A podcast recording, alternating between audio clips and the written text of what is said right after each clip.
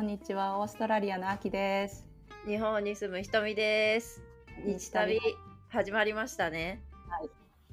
で、今回はちょっと私が司会するんですけど、あの、にえー日旅がいよいよなんと10月、本当は16日なんですけど、えーちょっと早めに、えー今日1周年公開記念収録ということで、あの、ゲストのお三方をお呼びしました。じゃあ、えっ、と、まずお三方のお名前をご紹介します。えーまず一人目がですね、キースさんですね。よろしくお願いします。はいお願いキースと申します。よろしくお願いします。お願いします。えー そして、えー、二人目、畑本さんです。はい、うん畑本と言います。よろしくお願いします。お願いします。ます。そして三人目、えー、ツイッターでは峰村さんなんですけど、ネムさんですね。よろしくお願いします。はい、ネムです。よろしくお願いします。よろしくお願いしま。すで今回はですねなんでこんな会をやってるかっていうとまあ先ほど言ったようにあの日旅が1周年記念の、えー公開収録っていうこともあるんですけど、えー、と皆さん、まあ、ノートフェスさ、えー、と今年はクリエイターフェスでっていう名前には変わっているんですけど、えー昨年のノートフェスで、えーフェスレポーターとして初めて、まあ、お会いしてご縁があった方々で今でもこう仲良くさせてもらってるお三方ですのでぜひこう振り返って昨年と比べてだったりとか、まあ、この1年間何をしてましたかとかあのあと今年のクリエイターフェス何が気になってますかとかそういうことをお話しいただこうかなっていうふうに思っています。で早速ですねツイッタースペースの方にはですね、えーお二人ほど、えー、と聞いてくださってる方がいらっしゃるということで。はいありがとうございます。あの緊張してるんですけど、ちょっと温かい目で見ていただければなと思います。じゃあ早速行きましょうか。一つ目のお話のテーマに行きたいんですけど、まあ、昨年のノートフェスから1年変わったことっていうのは、えー皆さん何ですか？っていうのでお伺いしたくてですね。どうでしょう？お三方、パッと話せる方いらっしゃいますか？変わったこと。あ、畑本さんありがとうございます。変わったことね、あの、去年ね、えーノートフェスで、えー音声配信の関係のイベントありましたよね。うんうんうん。うん、その時に、あの、その音声配信のところに入ってたんですけれども、その時に、あの、どんぐり FM のなるみさん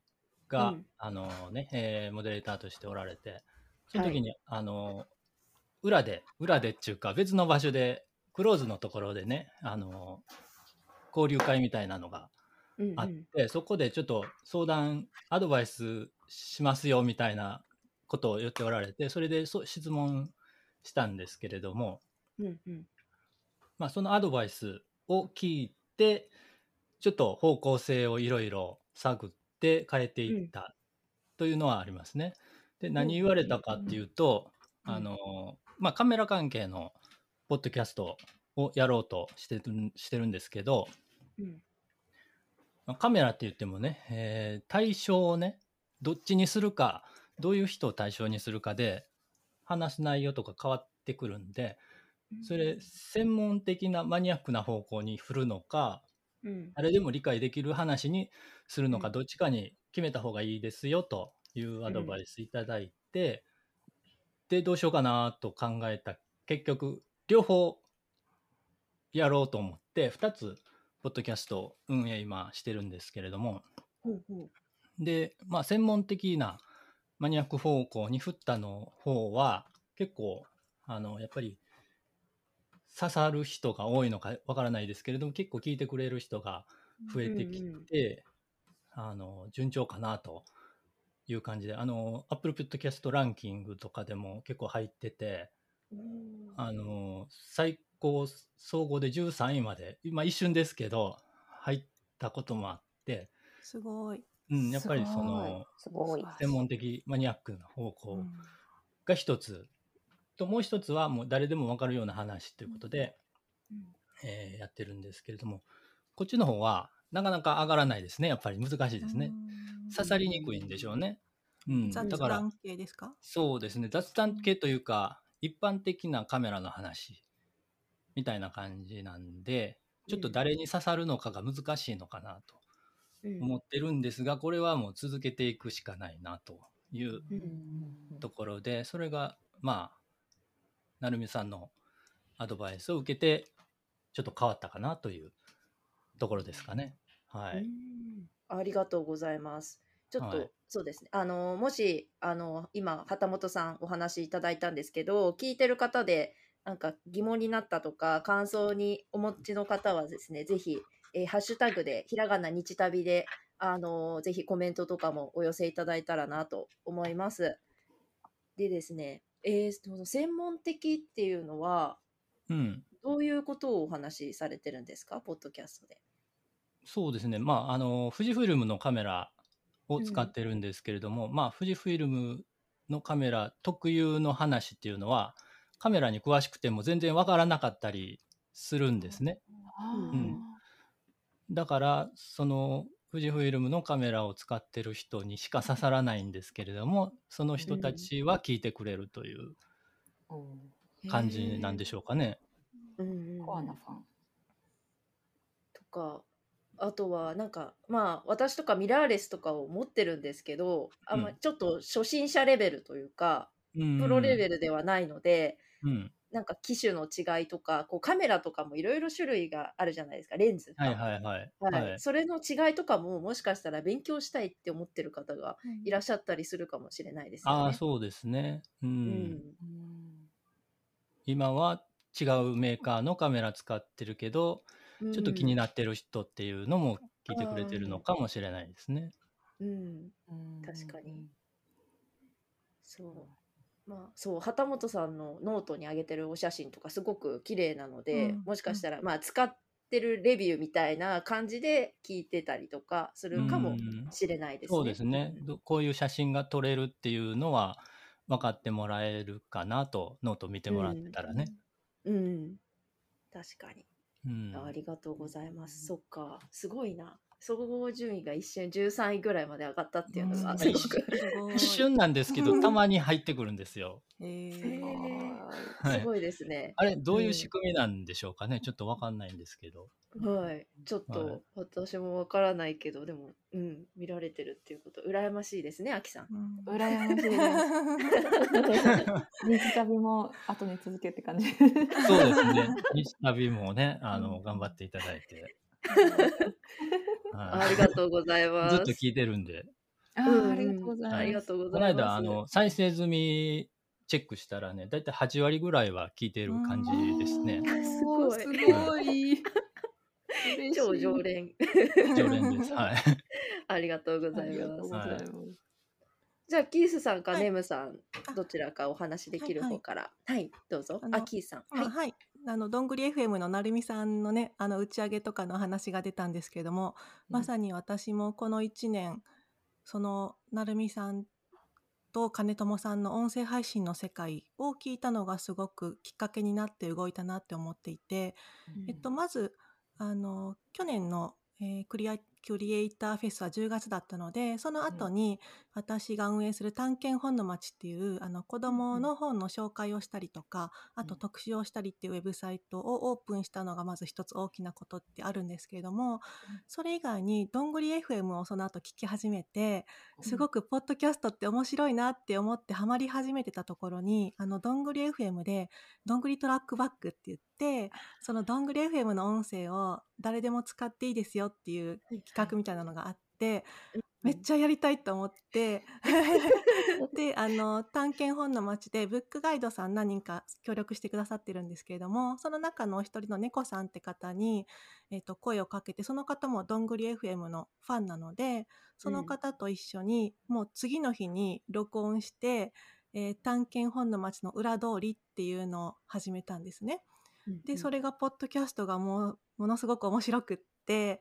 うんで、えっと、その探検本の街の裏通りはちょうど20回を放送したところでちょっとあの事情があってお休みになってるんですけれどもそこで、えっと、ポッドキャスト楽しいなもっといろいろ知りたいなって思って、えーポッドキャストの虎っていう Discord コミュニティに入ったんですね。でそこはあの、うんうん。うんアキさんとかも旗本さんとかも入ってらしていろいろとその配信のナレッジとかを紹介してくれたりっていうこコミュニティなんですけれども、また今度そちらで新しい出会いがあってですね、えっと、ポッドキャストプロデューサーのコンさんっていうそのコミュニティの、うんえー代表の方とご縁があって、今度11月に podcastjp.com っていううん。新しいサイトを立ち上げることになって、でそれはあのポッドキャストの配信者と視聴者をつなげるウェブメディアってかっこよく言えば そういうふうにあの書くんですけれども、はいはいそういった新しい活動にどんどんつながっていって、うんうんうんなん。かこの1年想像してなかった方向にどんどん進んでいってるなっていうふうに実感してます。そうすごいすごいあのすいませんあの、はい。あの途中で横入りしちゃうんですけどなんかあい虎の時うんうんうん。か虎の Discord でなんかキースさんすごいあのコンさんとそのホームページ立ち上げるって言ってすごいなと思って横でこっそり見てました。はいはいはい。そうですね。ねあの探検本の町の方は、えっと、その読んでほしい人が子育てしてるパパさんママさんとかあとお子さんと一緒に読んでほしいっていうので、私とほぼ同じ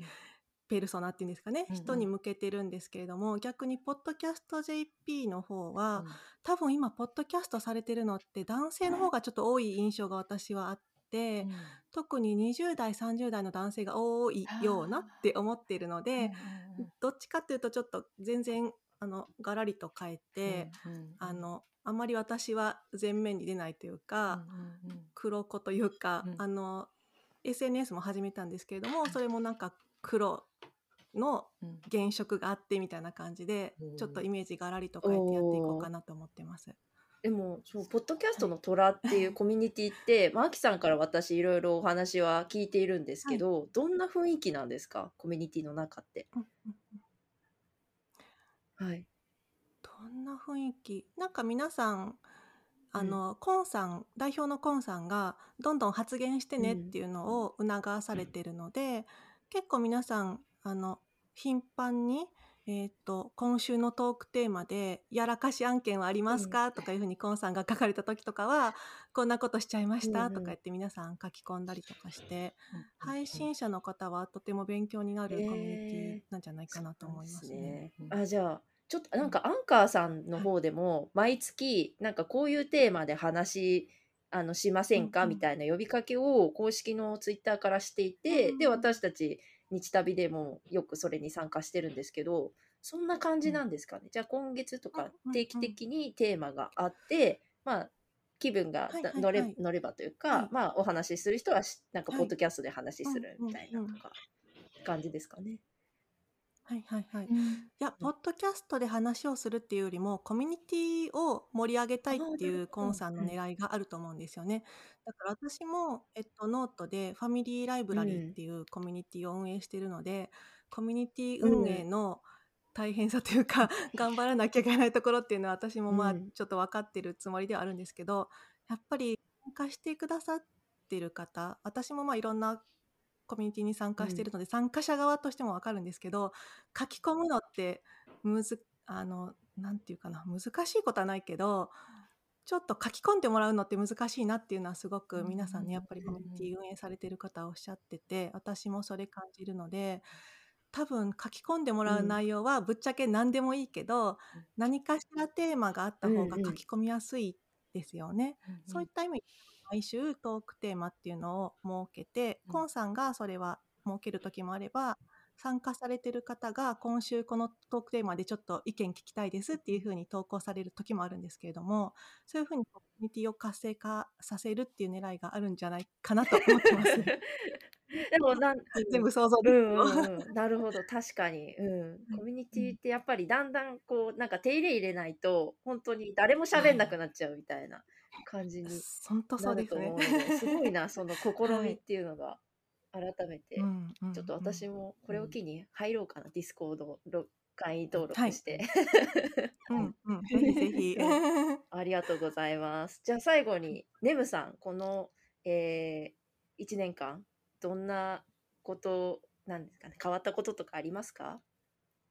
？1年経つとやっぱいろいろ変わるっていうのはありますよね。うんで、私は皆さんと違ってちょっと音声配信の方はしてないんですよね。うんなので、こう、すごいな、みんなこんなになってるんだって、その活動の幅が広がった話を聞いてて、おーって思ってたんですけど、はい。私はあの映像の方が結構好き、得意なんですけど、で、去年のクリエイターフェスも、えっと、2つ実はサポーターで参加してるんですけど、1個がグラレコっつって、グラフィックレコーディングっつって、あの、今年もいろいろこう講演とかがあると思うんですけど、それを聞いたのを絵にして、で、レポートにするっていうレポーターを去年もやっていて、で、去年はもう一個、あとマイクラっていう、あのゲームの中でみんなで街作るってやつだったんですけど、あれもなんだかんだでみんなのあのメンバー表を作ったりとか映像を作るので、なんだかんだでずっと絵作ってたじゃないかみたいな感じだったんですけど、で、その、去年のノートフェスのグラレコ用に iPad 用のお絵かきアプリを買ったんですよ。プロクリエイトっていうやつで、で、実際、えっと、そんなの書いたことないよっていう人用に、あの、レクチャーみたいなやつを去年もやってくれたんですね。くぼみさんっていうグラフィックレコーダーの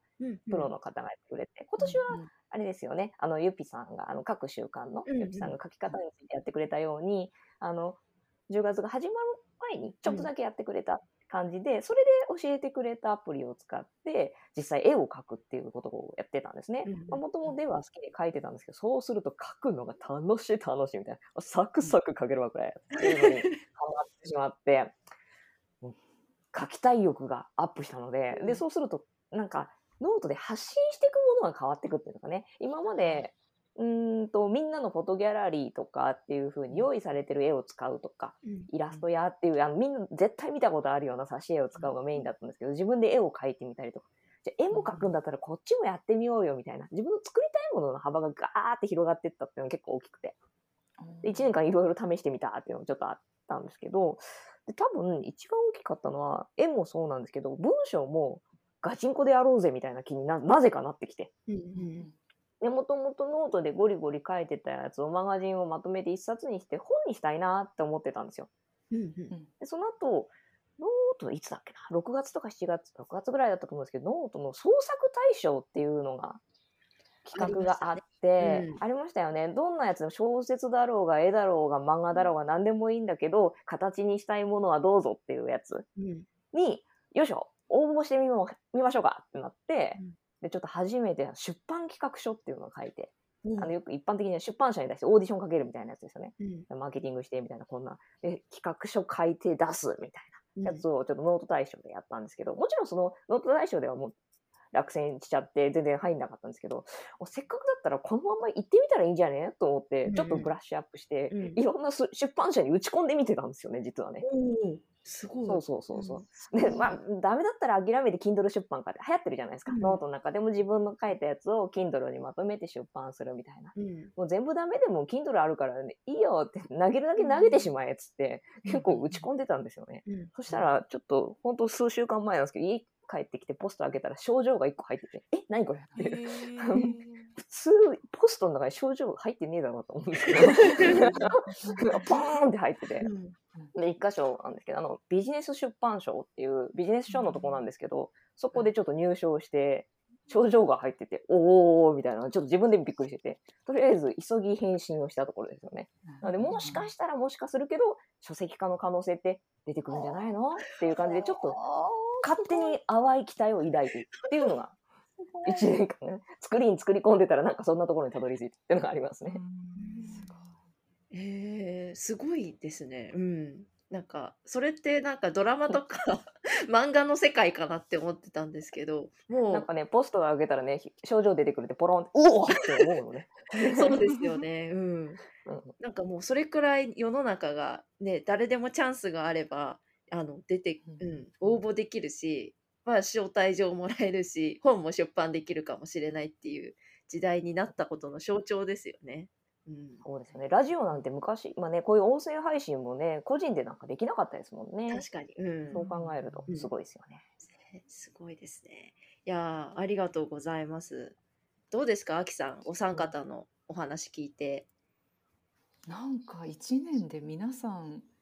こう、羽たいてません？パタパタパタパタパタパタってなってるかな。みんななんか、あれ？みたいな。うんうんなんか誰も止まってる人がいない。うん、あ確かに、うん、なんかクリエイターフェスっていうか、まあ、去年はノートフェスっていう名前でしたけどノートフェスをきっかけにそこでやったことうんぬんにしてそっからなんかノートとかノートをきっかけとかつながりいろんなところにつながってってで世界広がってるなみんなすごいなって、あの感心っていうとちょっとあれですけど、うん。感激してました。うん。うん。うんね、止まっちゃった。感激しちゃった 人との出会いもあるけど、うんうんなんか新しい世界を知るきっかけっていうのはすごくもらえたなっていうふうに思いますね、やっぱり。うん。ううんフェスで。ノートフェスでそうですね。なんかあの、なんだったっけな、バブを耳元で聞くのとかって、確か去年のノートフェスの、えーっと、日常ん、あ、そう、岡田さんね、うんうんうんうん日常をなんか楽しくするみたいなのありましたね。はい多分日旅の。名前つける時もそうですよね。そこから影響を受けてっていうのをあの聞いたと思うんですけども、それとかも結構やってますよ、いまだに。おやってます？聞いてます。バブの音聞いてます。すごい。なうんそう、まあ、私がお三方のお話聞いて思ったのは確かにアキさんおっしゃるように、まあ、羽ばたいてるっていう言葉ありましたけど、そう何かこれ面白そうってなった時に面白そうで終わってないことだなって思いました、うん。何かしらのこう行動に起こしてるというかそれがやっぱりすごいなって多分私の友 友達とかだと、まあ、面白そうとかで終わったりとか、まあ、場合によってはあそれ意識高いねみたいな風に言われてしまった友達 ディスってない。でディスってるように聞こえたら、やばいやばいすいません。ラジオ配信してるよ。申し訳ない。あの、全然そんなディスってる意図はなくてですね、あの、まあ、なんだろう、うん、そういうエネルギーをもらえたというか、あの、そういうふうに思いましたね。うん。はい。ぜひ皆さんも、あの、感想とかお持ちでしたら、ハッシュタグ日旅でお寄せいただければなと思います。